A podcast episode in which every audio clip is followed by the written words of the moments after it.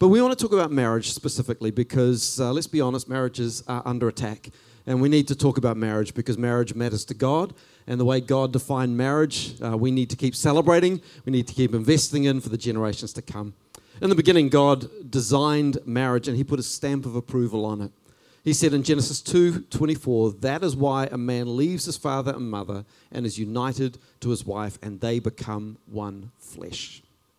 Amen. You know, our goal in marriage is oneness with God and each other. But let's be real, relationships are complicated. And uh, I'm just so thankful that we have God's word, that we've got His guidelines for living to help us. I'm so glad.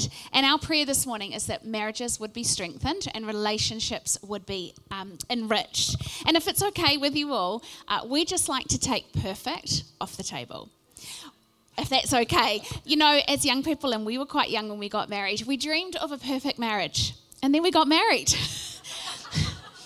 uh, and a perfect marriage would require two perfect people. And uh, I love you, hun, but you're not perfect. And you well know by now that neither am I.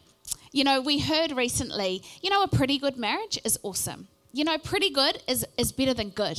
You know, pretty good um, allows for mistakes, it allows for forgiveness and growth in the process of maturity. Perfection, on the other hand, that does not. It does not allow for mistakes and to accept room for improvement.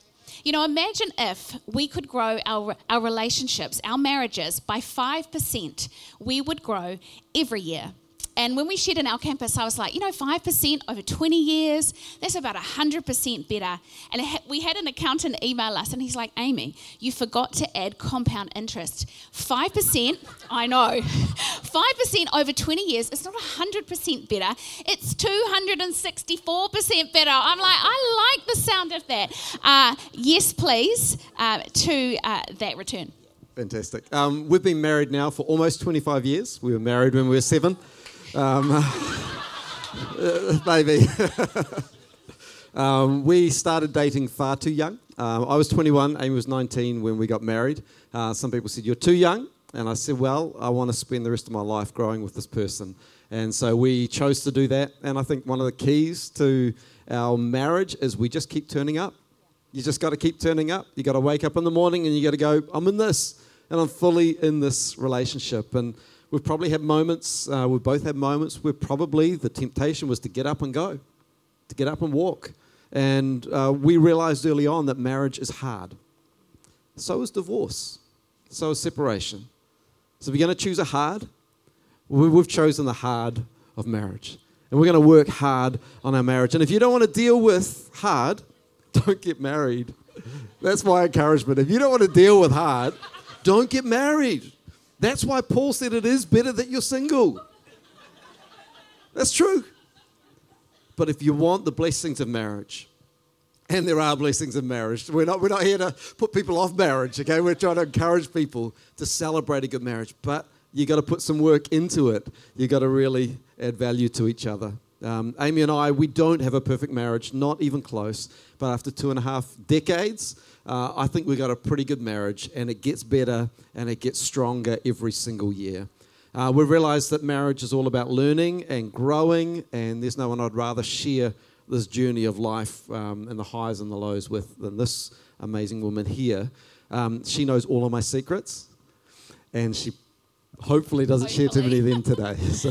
no, I promise. I promise I won't. You know, we've got three um, beautiful children. We have Rosie, who's 14, Josiah, who's 11, and Zoe is eight. And uh, some of you might know, but if you don't, we made babies the hard way. We went through 10 years of infertility.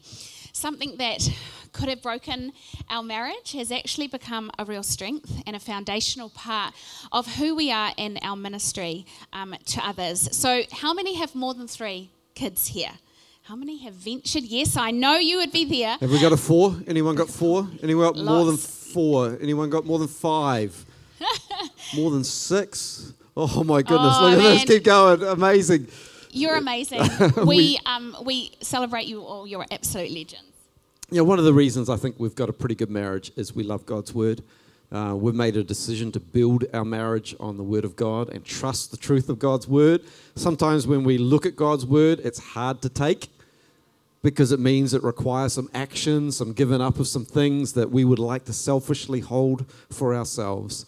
Um, while the world would like to redefine marriage, gender, sexuality, God's word is very clear about what marriage is supposed to look like and be.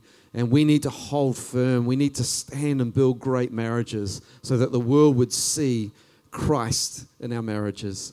Um, I, some of you may know I've written a series of books, um, and one of the books, Loving the Skin You're In, is all about identity. I actually offered 300 free copies to a school, um, and they came back and said, No, thank you. Um, there's a bit too much of an agenda on that book. The agenda is that we would celebrate a child in the skin they were originally born in. But that's an agenda in our world. Marriage is a whole other agenda.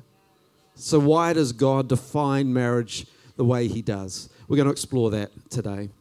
If we build on man's wisdom, it's crumbling all of our relationships will fail. But if we trust the Word of God and we build our marriages upon the truth and the principle of God's Word, we will build marriages that will last, that our children's children's children will say, Thank you. Thank you for building our marriage. Thank you for modeling something that I couldn't put into my own marriage itself. Now, Paul the Apostle and the writer of much of the New Testament, he, uh, the chapters 5 and 6 of Ephesians are incredible. Um, conversations around how we treat one another, the different relationships. And the, the, the chapter 5 speaks about um, this mutual submission that we should have towards one another. And that's speaking about all relationships, you know, not one greater than the other, but mutually submitting. But then he gets into specific roles in verse 22 of Ephesians 5. It says, so verse 21 says, submit to one another out of reverence for Christ. Wives, submit to your husbands as sorry, submit to your own husbands as you do to the Lord. Husbands, love your wives just as Christ loved the church and gave himself up for her, to make her holy, cleansing her by the washing with water through the word. And what we see here is just a beautiful picture of a godly marriage. And, you know, it's both submissive and it's sacrificial um, between a husband and wife. And what we see in this text is that God is establishing an order. Friends, it's not about value. It's about an order. And I don't think I understood this um, as a newly married wife, but it's about an order. It's not about a woman being less important than a man, it's actually about order. And I think we see the culture we live in is so fighting this, and I think it's time. Time to turn the upside down order on its head. You know, we as wives of those of you who are married here, we choose to submit to our own husband. And uh, to his leadership in the home, and I actually think they have a harder job than us because, as we've read, actually the husband needs to lay down his life, actually to die, it says, like Christ has for us, and um, I'll gladly submit to that. So this morning we're gonna. He's like, he's like, thanks, I know. And many times you have, and I so appreciate that.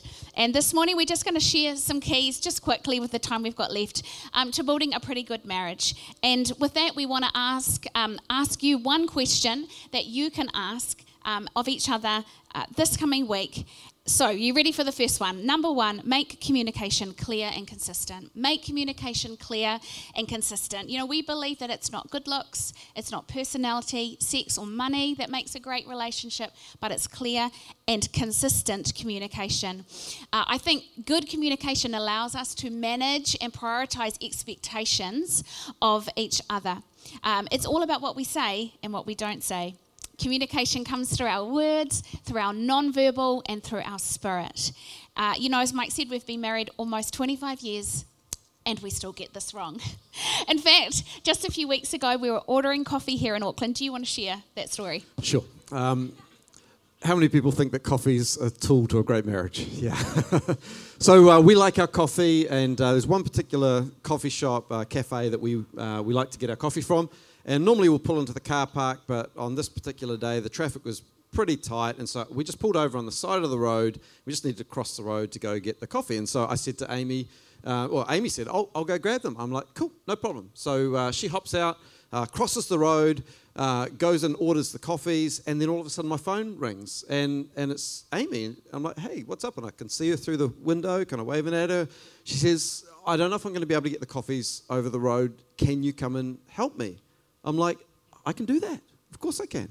So uh, the knight in shining armor gets up out of the car and crosses the road, and, and, and, I, and I arrive there in the cafe, and she wasn't that excited to see me. She's like, Did you bring the car? I'm like, No. You, you asked me to come and help you with the coffees, and here I am. She said, No, no, I wanted you to bring the car. I said, Well, I didn't bring it, it's still over there.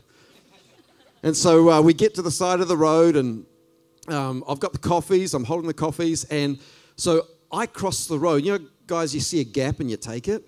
And so, so, so you go, and, and there was plenty of room. She w- didn't even have to run. She just had to walk alongside me. And I'm like, all right, here we go. So we're crossing the road, except it's only me crossing the road. And so I'm looking back, and she's paused, and she's standing on the side of the road, and she's shouting at me across the traffic, I'm going to the crossing. So she's off to the crossing, and you could just see the heat rising. And I'm sitting in the car with the coffees now as she's made her way across the pedestrian crossing. Um, back into the car, and I wish I could have filmed it for you to see, but I love it too much. Yeah, communication has got to be clear. I'm sure I told him to bring the car, but apparently I did not. So, communication, oh my goodness. To be honest, it's all about communication. And um, in Proverbs, we're told that the tongue, you know, has the power of life or death. And I really like Psalm 141 3. It says, Set a guard, O Lord, over my mouth. Keep watch at the door of my lips. That's a great prayer to pray every day, multiple times a day. I have to choose whether or not I say what I'm thinking. Or as Paul says in 2 Corinthians, we take captive every thought and we make it obedient to Christ. You know, our nonverbal communication speaks loudly, doesn't it? You know, the shrugs, maybe the rolling of the eyes, uh, it communicates so much. And I think the nonverbal, it's meant to accent our verbal communication, not be the primary source. And so, ladies that are married, your husband is not a mind reader. Even I'm still working that out decades later. and so, you know, maybe slamming doors, rolling of the eyes, shrugs of the shoulders, that's just not going to tell not going to help and if he says are you fine are you okay and you reply i'm fine and you're not fine he will fine. literally take it as as i'm fine Now, guys, um,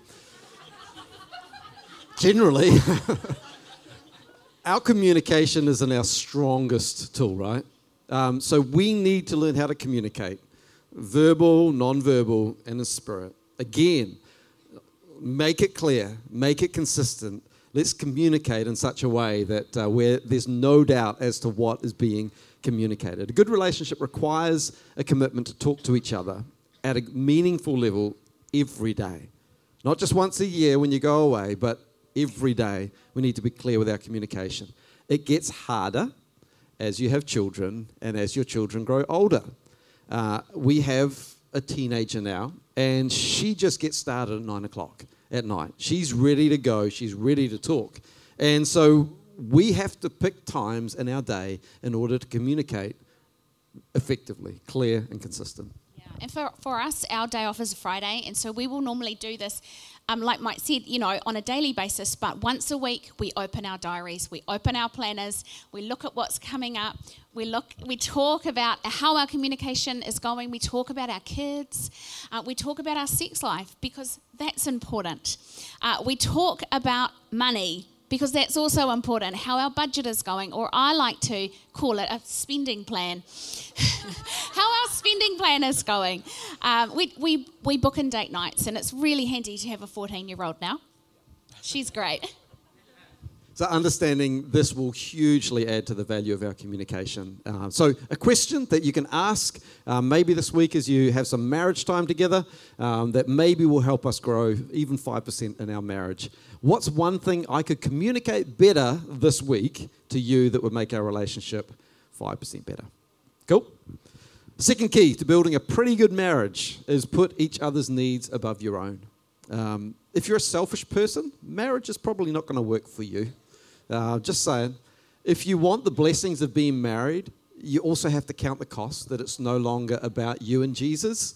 you have another person, and if you have children, other people that you have to give your time and effort to.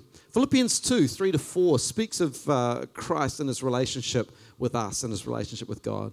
It says, Do nothing out of selfish ambition or vain conceit, rather, in humility, value others above yourselves, not looking to your own interests, but instead to the interests of others. What does that look like in real life? I've yet to meet a person who said to me, I have all the time in the world. I wish I had more to do. I wish my task list was longer so I could have, yeah. you know, we're all busy. Every single person, even when we retire, there's new things that we find to do. We're, we're always looking for something more. There are always pressures on us, whether you are the CEO of a business or the CEO of a home. There is always a stakeholder wanting your time and effort, whether it be wiping a, a dirty bottom at home or cleaning up a mess, or maybe it's a production or a personnel problem at work. Everybody is demanding more than we can give. And so here's a challenge in marriage because unfortunately, we often give our best in our workplace or we give our best at home. And, and so, so we, we will give and give and give. We'll be kind, we'll open doors, we'll talk nicely, we'll keep that thought that we kind of wanted to say but chose not to, so you bite your tongue, and so you get home and you are completely spent on all the good stuff, right? It's like your fruits of the Spirit are all eaten and it's gone, and there's nothing left in the fruit bowl, and you come home and your family gets it. There's no love, joy, peace, patience, kindness, good. It's gone. And we find ourselves now, instead of giving our family our best, we give them our worst. So we have to make a decision in marriage to consider each other's needs better than our own. Even when our day's been full, even when we've had a hard day, our family shouldn't pay for what we're feeling. We've got to give of ourselves so that they can grow, that we can uh, build a pretty good marriage. Yeah. And I think I just really appreciate when Mike does this. For us, it means a lot um, to, to me, to, the, to our kids. Uh, to respond to him in the same way. We call that a win win. You know, I, he's still working on putting his football gear in the wash, but that's okay, you're not perfect. So it's all good. So, using your newly acquired communication skills. Uh, of this point, putting the needs of your spouse above your own, what's one practical thing you could ask? What's one practical thing that I could do for you this coming week that would make our relationship 5% you know, you know what better? my one was when we asked this question is I kept leaving the door downstairs with all my football gear open, the cupboard. And it was frustrating her, but she hadn't told me. So she, now she's told me. Josiah and I, it was like, right, close the door. A simple thing like that. Good, good job. so, our third key this morning to building a pretty good marriage is to address conflict quickly. Address conflict quickly. Right here, this is probably what we see is um, just something that, man, conflict, hurt, offense, built up and not dealt with um, really can fester and really can have an impact on your marriage. James 1:19 says everyone should be quick to listen, sorry, quick to listen, slow to speak, and slow to become angry. That's such a great verse. And I think the, the challenge is we get frustrated, don't we? We get angry. And I know it's hard to believe, but we do too. and it says, In your anger, don't sin. Ephesians 4. It says, Don't let the sun go down while you're still angry. You know, we don't have a perfect marriage.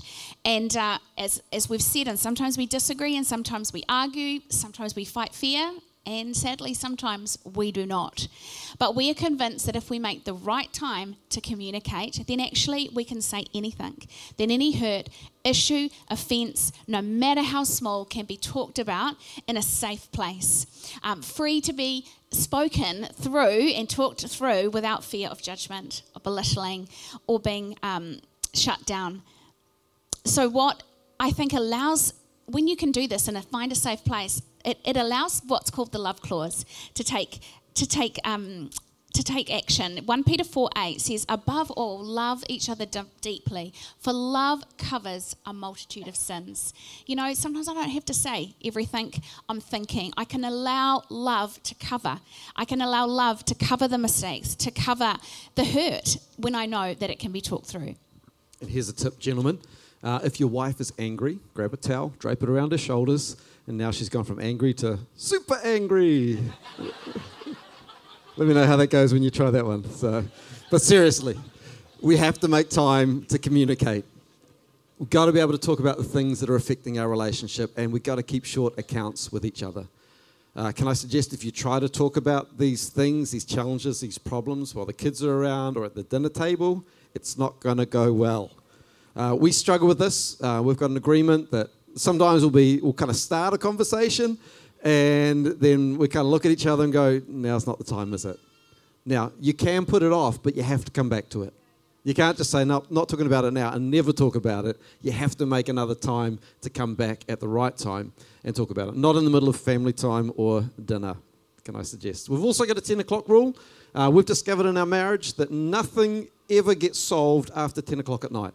Like, energy's gone, that conversation is only leading to bad things and bad conversations. So we, we, can call that 10 o'clock, but again, we've got to reschedule that 10 o'clock, don't we? And so. if you, if Mike calls the 10 o'clock rule, he's like, you know what, this time of night, I only want to do one of two things. Sleep, that start with S. Sleep is one of them, and you can fill in the gaps. Yeah, and um, sometimes we, we clash in the middle, um, and there's no budging either way. Uh, if things are tense at this point, this is where we've got to refer back to this, this guiding verse in Philippians. Am I considering Amy's needs above my own? And so often we want to just be proved right in our relationships, but actually we need to seek to understand. So, so I want to understand how Amy's feeling more importantly than I want to be understood. But so often we're pushing it. It's like, you've got to get me. You've got to understand. You got, you got to get my side across. You know, and, and we fight so hard for that. But actually, we need to flip it the other way and say, hey, let me understand where you're coming from. Are, are you saying that and, and gain that understanding? Once we go from that place, then we can seek to be understood ourselves. Um, early on in our marriage, um, I was I was very good at winning an argument, even if I was completely wrong. You know, I, I, could I could just come up with some kind of logical reason as to why I was right, even when I was wrong. And I was good at winning those arguments. And and it actually shut Amy down. It really upset and, and really affected her. And what I realize now is if there's a winner and a loser in an argument, then you've got it all wrong.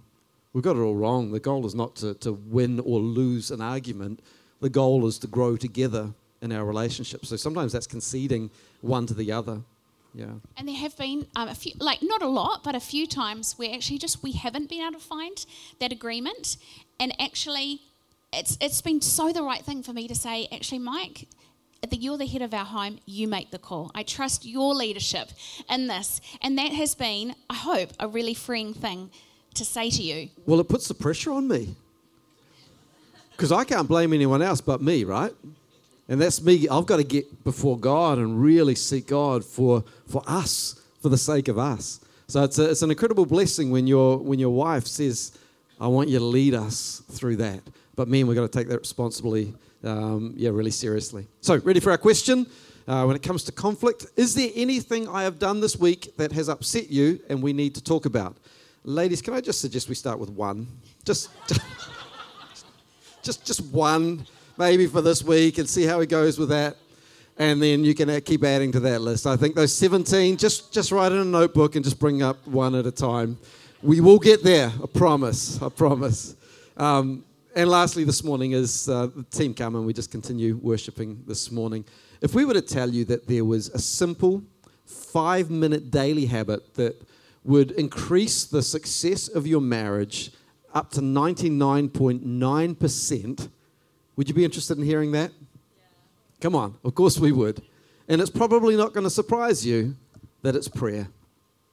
Pray with and for each other. One study recently taken was that only 11% of Christian couples pray together. By praying together, I mean more than, Lord, thank you for this food and this day in Jesus' name, amen. Or, God, we're in a crisis, what should we do? You know, we're talking about intentional, focused. I'm not talking four hours of intercessory prayer and praying in tongues. I'm just talking about intentional, coming together, daily prayer for God's provision, direction, His, his health, you know, health for our family. That's just making that focused time of prayer.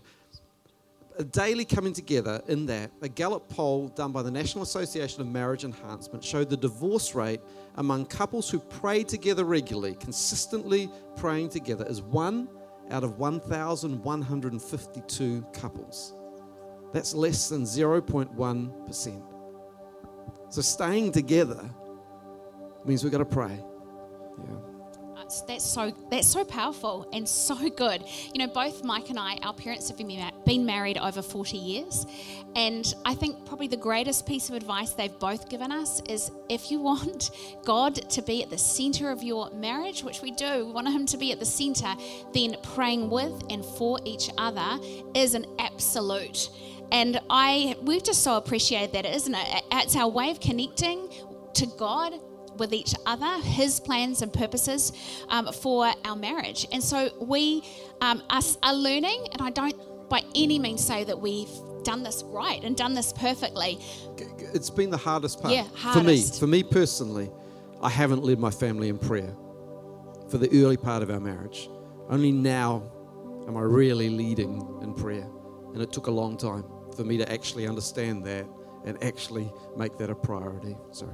No, that's all good. And I think we're learning to, to say, should we pray about it? You know, maybe um, one of our kids is sick. Oh boy, that has had him a lot this year. Um, should we pray about it? Um, our finances are tight. Should we pray about it? Maybe there's conflict over an issue. Should we pray about it? Do you want to stay married to me? You're awesome. Should we pray about it? I love that. And it does sound cheesy, but statistically, we've heard that this is so true that a couple that prays together stays together. 1 John 5:14 says this is the confidence we have in approaching God that if we ask anything according to his will he hears us. And as Mike said this has been a challenge but we are so this is our 5%. We are just so determined um, to make this a priority and see this grow. You know it's really hard to stay grumpy with someone that you've made a commitment to pray with. And can I suggest, husbands, for some of us, maybe our first step is to ask for forgiveness. You know, maybe some are going, oh, I don't even pray with my wife. No guilt, no condemnation. Go on, just a conviction of Holy Spirit today. Saying, come on, you can start today. You can add value to your marriage today, but it might be, hey, I'm sorry I haven't prayed for you. Can we make that a priority in this next season? Can we make a priority to pray with and for each other? And the, the reality is also for some, maybe marriage is tough. Maybe at the moment it's, it's pretty tough what's going on in your life and in your marriage. Maybe you know others that are going through that. And probably one prayer and one conversation isn't going to change that. Maybe actually you need to invest something into your marriage. You know, we do a warrant of fitness on our cars, right? We even go to the dentist, or we're supposed to, to, to take care of the things that we think are matter to us. When was the last time you invested in your marriage? You go to a weekend to remember, or, or attend a marriage course, or if we are truly serious about having a pretty good marriage, then we might have to invest some time. Maybe it's some counseling, some professional counseling to help us in our marriage to work through some of the challenges that we're facing. But would we invest into our marriages? As we said, there's a cost to a pretty good marriage. And I'd say that time and money would be really well spent. So, the last question you ready? When will we make time to pray during the week for our marriage? I get emotional about this one. Because for some, it might be you're going to pray together meaning, meaningfully for the first time. Now, some of you, you're doing it and you've been doing it and carry on and don't get tired of doing that. Maybe for some, it's just kind of once a week. It's like every now and then you go, oh, we should probably pray. Could you just lift that? Maybe just, just do that once or twice. And maybe you can start to get that habit of daily praying for one another. And for those that haven't really prayed much, make a commitment once this week. We're going to take five minutes. We're going to hold each other's hand. We're going to pray for one another. Yeah. I think we should pray today. Yeah. I'd just love to pray for the ladies this morning. That'd be awesome. Father God, I just thank you uh, that you are here. Father, I thank you for every woman in this place, Lord, those that are single. Father God, we just pray your absolute blessing on them. Father, we pray that they would be singly minded in their pursuit of you, Jesus. And I pray for the ladies in this room that are married. Lord, I pray for the wives. I pray that you would help us to be incredible helpmates to our husbands, to submit to their leadership in our homes. Lord, I pray that we would set a beautiful tone in our homes with your help, Holy Spirit. Father God, I pray that the heart of our husband would trust us and we would bring him every good thing. Lord, I ask that you would help our love to be patient and kind. To a love that, Lord, as it says in 1 Corinthians 13, that bears all things, believes all things, hopes all things, a love that endures through every circumstance. And Father, I want to pray for the men. I pray for those men who are single now but maybe desiring uh, to be married. Father, I pray that they would be single heartedly focused in their pursuit of you. Father, I pray for married men here today. I pray, Lord, that they would have the courage, Lord, even to just ask for forgiveness, to, to maybe start again and to lead again.